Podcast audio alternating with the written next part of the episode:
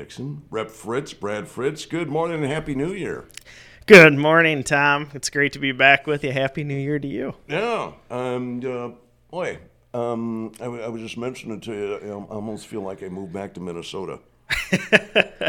It's plenty cold, that's for sure. Wow. And then, um, yeah, I, I, I was thinking about b- before you got here. I thought, okay, we talk about agriculture here and there, but but uh, and then I was going to say, uh, you, you probably don't have the, cows anymore, which is good. Yeah, on days like today, you, uh, I'm pretty thankful that I'm not a livestock farmer anymore. I I remember uh, growing up, you'd put out bales of hay on days like today in the open cab tractor, and you'd hope like heck that you could get the thing to start. And oh man, it's uh, you'll drive down the road on days like today, and you'll see our livestock friends uh, out there chipping ice out of the Yeah. out of the waters and things like that. You know that uh, they're the real hard workers that keep us afloat. So. I think it. Uh, uh, forget the milk. I think it goes straight to ice cream. You know. that's that's yeah, that's where it comes from. Yep.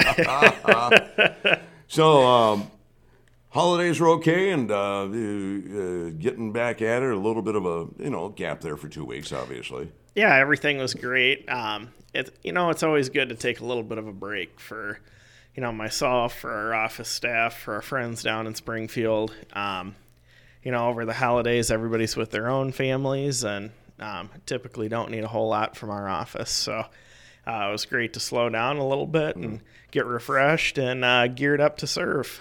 Back in session tomorrow. And, oh yeah, and um, how about a update on our trooper friend? Um, yeah, he's he's doing well. Um, actually, right before Christmas, uh, he had come to our uh, caucus Christmas party Wow. down in Springfield. So it was awesome to see him. It was awesome to recognize him, and uh, he uh, he's he's lucky, and you know. It's amazing. You talk to him, and the first thing out of his mouth is, "I can't wait to get back in my squad and keep the people of Illinois safe." And I, my hat's off to that kind of dedication, especially in the uh, atmosphere that we live in for law enforcement right now. Glad to hear that. Well, let's see. About a week ago, um, uh, you were west of here over in Morrison with some scissors in your hand. Is that it? I was. Uh, it was exciting. Uh, Morrison's got a revitalized Chamber of Commerce now, and it's so exciting to uh, go and be a part of that as I am around the rest of the district. You know, uh, small businesses are the backbones of our community, and we have uh, a lot of colleagues, or I have a lot of colleagues in that chamber who uh, do everything that they can to run them out of the state, and so it's exciting to, uh, you know, be a part of it, to join our chambers, to be arm in arm with our fellow business owners, and really lead the charge on their behalf to, uh, you know, try to deflect as much bad policy as possible and try to incorporate as much business friendly policy as possible. I suppose you got together with uh, Callie, who is uh, in charge of the Morrison Chamber of Commerce, along with the mayor and probably Kevin Scheschler from the bank and quite a few other people. Oh gosh, yes, it was great to see everybody. Uh, you know, great to meet some of the downtown business owners that I haven't met before, and uh, you know, really learn their needs and their priorities for the city moving forward. You know, we talk about gerrymandering all the time, and I made the joke that at the chamber office there, I said I was out of my district by about by, by about a quarter of a block. So, but you know, we, we joke about that because Morrison ends up being at the edge of both of our districts. But you know, you can say, yeah, it's not fair, and it isn't fair. But you know, life isn't fair. But on the other side of it, you know, the people of Morrison have two reps who are advocating for them in Springfield, which Right. is you know more than a lot of people can say who fall in the middle of the district. So. Yeah, you could stand on the east side of base, and Ryan can stand on the uh, west side of base and say, "Hey, how's your district? Fine. How's yours?" Well, actually, I was kind of joking on the way there. Uh, Stacy is my legislative aide, and she had come with me, and she's in the passenger side of the truck. I was in the driver's side, and I drove right down the middle of Bay Street going there, and I go, "Hey, I'm in, I'm in my district. How's Spades?" Wow. yeah, it's uh, amazing how that came out. Once again, in studio with Rep Fritts uh, with us this morning. Well, I tried to put off the pain as much uh, and as long as possible, but got to go back to Springfield and tackle a couple of loose ends here and there. We do. Um, you know, it's it's exciting to get back to help foster some good legislation, and you know, oftentimes we joke, but unfortunately, it's sad that you know most of the time the people of Illinois are better off when we're home in district, and um, but there are a couple things that have come in the last few years that we're going to have to go back and tie up. Um, are two things that I know are on the top of everyone's mind is uh, our gun ban and our paid leave for all. Um, you know, both of those are going to have to have some fixes to them. Tom, I'm not sure if you know the process, and I want to kind of explain it to our listeners. Um, you know, when we write a piece of legislation, in that we task whatever agency that carries it out with rulemaking authority so that they can implement it in house, they can enforce it, they can give law enforcement the ability, you know, the guardrails to be able to enforce whatever legislative priority that we have. So, in the case of our gun ban legislation, you know, we said we task the Illinois State Police with creating administrative rules for this gun registry system. So now the state police takes that legislation, they go back and they create the whole registration process, the rules for doing so, um, who registers, who doesn't, all of those things. But, you know, those agencies don't have unlimited authority. They have to take those rules and they have to bring it back to a committee called JCAR, the Joint Commission on Administrative Rules which is a bipartisan, bicameral, um, consisting of members of the House and Senate, equal members from both sides of the aisle. And the rules have to go through that committee, be read over by those members, and they can vote to completely strike out the rules. So it has to go through there before it can be the actual rules that we abide by as people of the state of Illinois. So what's happened with a bunch of these is the agencies have been slow to write their rules, knowing that they have implementation dates coming up, and in being slow writing their rules, they haven't gone through the JCAR process yet. So right now, you know, on January 1st, our paid leave for all and our gun ban went into effect because they have January 1st, 2024 effective dates. However, neither one of those have had their rules go through that JCAR process yet. So everything's really in limbo right now. Wow. You know, the Department of Labor, until they go through that, they can't really enforce the paid leave for all. The state police doesn't really have much teeth on the gun ban. And, you know, as of January 1st, in the entire state of Illinois, knowing what we have out there for uh, guns that fall on that gun ban list, one percent were on the reg had come in and voluntarily registered. So I mean, you know, you can see how effective that whole process was. Wow. Well, okay, so, did, uh, so okay, what if they don't get this put together? Then what? Uh, something has to happen. It's gonna be it'll be really interesting and like you know one of the things that um, one of my colleagues on the other side of the aisle, Representative Suzanne Ness, um, she'd actually filed a piece of legislation back in veto session and said, listen, the Department of Labor doesn't have the rules made for paid leave for all. They don't. They're not going to get it through by the implementation deadline of January 1st.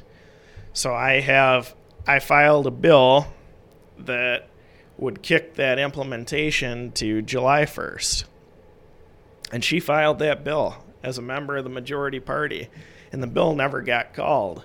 And unfortunately, it's this game of, you know, we're coming up to the primary on March 19th, and high ranking members of the administration would rather put through a half cooked piece of legislation just to say that they're out there fighting for workers and have paid leave for all rather than putting together a solid implementation plan with all the rules put together by that certain date so employers know what they need to do and aren't out here in limbo playing this guessing game wondering if they're going to be fined thousands and thousands of dollars for being out of compliance.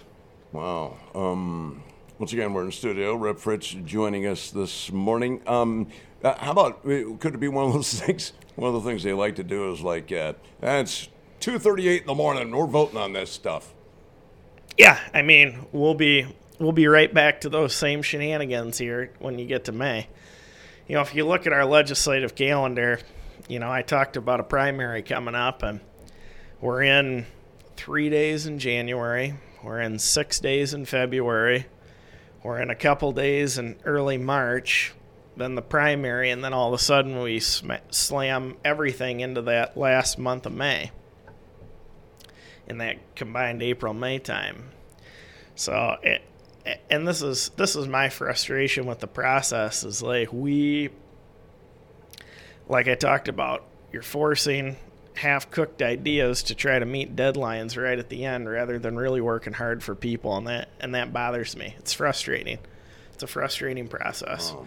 Because there's people's lives and livelihoods who are swinging in the balance. Right especially when you're talking about something as big as this paid leave for all. You know, right? A lot of a lot of employers already offer vacation time, and a lot of things aren't going to change for them. But the way everybody's getting it hyped up, they think it is.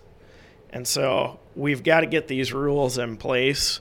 We've got to do it in a way to be able to roll it out to kind of minimize the risk to our business owners and to really get them on board with it.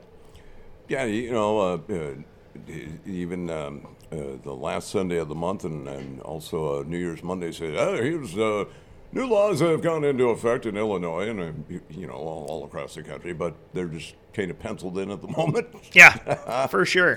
For sure. Um, but I'm excited to get back because, you know, I have a couple big initiatives myself that I'm working on. Mm-hmm. Um, you know, one of those that I've been a fierce advocate for from day one, especially representing a lot of small towns, is um, you know our, our ATV UTV legislation. We've talked about that at length. Um, I'm also working on a bill to help expedite the CDL process. You know, we are just desperately short in the state of Illinois and across the whole country CDL drivers. And we've got to expedite that process. You know, we we want to continue to make sure that people who are driving 80,000 80, pound vehicles are safe to do so. Right. We don't want to compromise safety, but we can streamline that process to not jerk people around and really um, make sure that they're safe, but also going to be able to get the process done in a affordable way and in a way where they can get to work and make sure we have the goods that we need. I mean, there was there was a statistic when I was in college, which wasn't that long ago, that talked about how if all the truckers in the United States went on strike, our people would starve to death within two weeks because every single good in your house, in your store, everywhere has been moved by a truck at some point in its shelf life. Yeah. Wow. Please. Yeah, that's uh, probably uh, some statistics that people don't think about. No, for until sure. it happens and and we're all guilty of it. You know, we drive down 88 heading to Chicago, and a truck pulls over to pass another truck, and I'm sure all of us swear under our breath or cuss them out or whatever. But in reality, those are the people who are moving our economy, and we, we got to have them, have to have them. Right. Uh, let's see. You got um, kind of got a collaboration going on with uh, Rep Spain coming up uh, here uh, later this month on the 22nd. You gonna be in Rock Falls?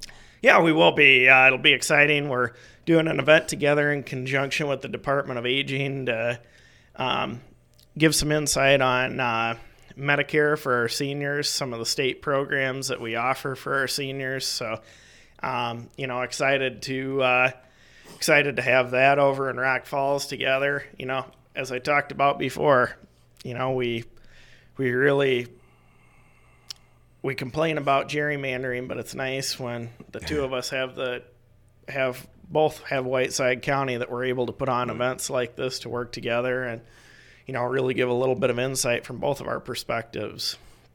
Um, for those that don't know, uh, Rep Spain he uh, is a hospital administrator as well as being a rep in the OSF network. So, I mean, he's he's very sharp on all these topics and uh, really excited not only to you know learn uh, to bring information from the state, but also to learn from him as well and see kind of his perspective as we move forward, knowing you know what a big issue that rural healthcare is as well as senior healthcare. And that'll be um, coming up on the 22nd over there at the Rock Falls Community Building. Yes, it will. Absolutely. Great, So step on out, see us both. great people down there. um, see, uh, maybe we'll touch lightly on this before we get to the top of the hour. Something I, I kind of avoid, but it's it's popping up and is starting to affect everybody in the state. And uh, um, you know, we hear about um, uh, migrant issues and uh, Chicago getting strapped and uh, running out of money and they're in police stations. They and now it's cold. They have warming buses for them, and well, if it's affecting Chicago monetarily, it's affecting the whole state. Absolutely. You know, Tom, we've touched on this before, and it's something that I'm going to be very vocal about when we get back to Springfield. You know, the city of Chicago is using their taxpayer dollars, and God bless them. I mean, you know, they those are people who put their representatives in, and their representatives feel that that's what the people want. And if it is, great. But that doesn't mean that you work outside of the budget and you strap the entire state of Illinois with with that kind of funding. I mean, I, don't know what your opinion is, but I, you know, the the administration, whether it be Mayor Johnson in Chicago or Governor Pritzker in the state, like were they're very vocal about how awful uh, Governor Greg Abbott is down in Texas, and I got to be honest with you, Tom. I think the guy's a genius. I mean, for decades, probably as long as as long as I can remember, and I'm sure probably as long as you can remember, you know, Texas governors have complained about the issues that they have being a border state, and you know, everybody just kind of throws their hands up and shrugs and says, "Well, you know." If they were in our backyard, we wouldn't have any trouble with them. Why are you having trouble with them? And he finally he says, "All right, you want them in your backyard? They're yours." And loads up buses, loads up planes, and sends them. And he made an issue for the state of Texas a national issue that the White House and everyone's involved in across the whole country. And like that's that's the kind of leadership that you need from statesmen is to be able to federalize an issue and to be able to, you know, bring things back for your constituents. And that's what he's doing. He's bringing attention to this issue and putting a lot of pressure on the federal government to come down and take care of it. And they should. It's their job. Sure. We are a sovereign nation with sovereign borders, and that's that's that's literally the job of the federal government is to secure those sovereign borders. But as we talked about, you know, on days like today, I feel awful. I really do. I mean, you talk about people who are coming from Central America who got put on a plane and now are in the city of Chicago when it's 15 below zero. I mean, you and I are used to this, but we're talking about people who've probably never put on a winter coat in their life. Right. And, and it's sad, but it, it is something that has to be dealt with, but not at the expense of the taxpayers of the state of Illinois. Like I, I'm, I'm sorry, it's a federal issue, and the federal government needs to step up to the plate. And I'm so happy that we have a presidential election coming up to really highlight this issue and put some pressure all the way to the top. You know, I'm not one that says don't come to this country, but at the same time, I also say do come in the right way. Absolutely. And that's and that's why we all need to put pressure on our federal representatives. You know, I, I don't blame anyone who's trying to come. This Right. is the greatest place on earth. Yep. And like if you're if you're literally leaving your home to come somewhere else, in a lot of cases it's because their kids are starving to death or because they're being persecuted in some way shape or form. And like when we have a federal system that says here fill out this application and we'll get back to you in 3 to 5 years, you can't blame them. In 3 to 5 years they're either fine or they're dead. Mm. Like and that's all there is to it. Right. So people are coming across the border illegally, and I don't blame them. Hmm. But the problem, it, it, we have to fix that legal avenue for people to be able to come in. There's no excuse for an application of that magnitude to take any longer than three to six months ever. Right. Period. Like, put the people on it, make sure that we can get as much background information as possible, and let them come. I mean, they're not, you know, people love to spread this false narrative. They're taking American jobs or doing this or that or the other. It's like, eh, I can't drive here to home without running into 15 businesses that say now hiring on them. Right. Like, we need workers. Everybody needs workers. So we need to fix those legal avenues. The federal government really needs to step in and we step in here and we need to quit trying to put a band-aid on their bullet hole problem by throwing our taxpayer dollars at it. That's just all there is to it. I got about 90 seconds here before the top of the hour. Something we haven't talked about for a while before we part ways. Uh, Rep Fritts is running again. I am. Um, you know, fortunately, unfortunately, however you want to look at it, you know, every every two years is our term limit.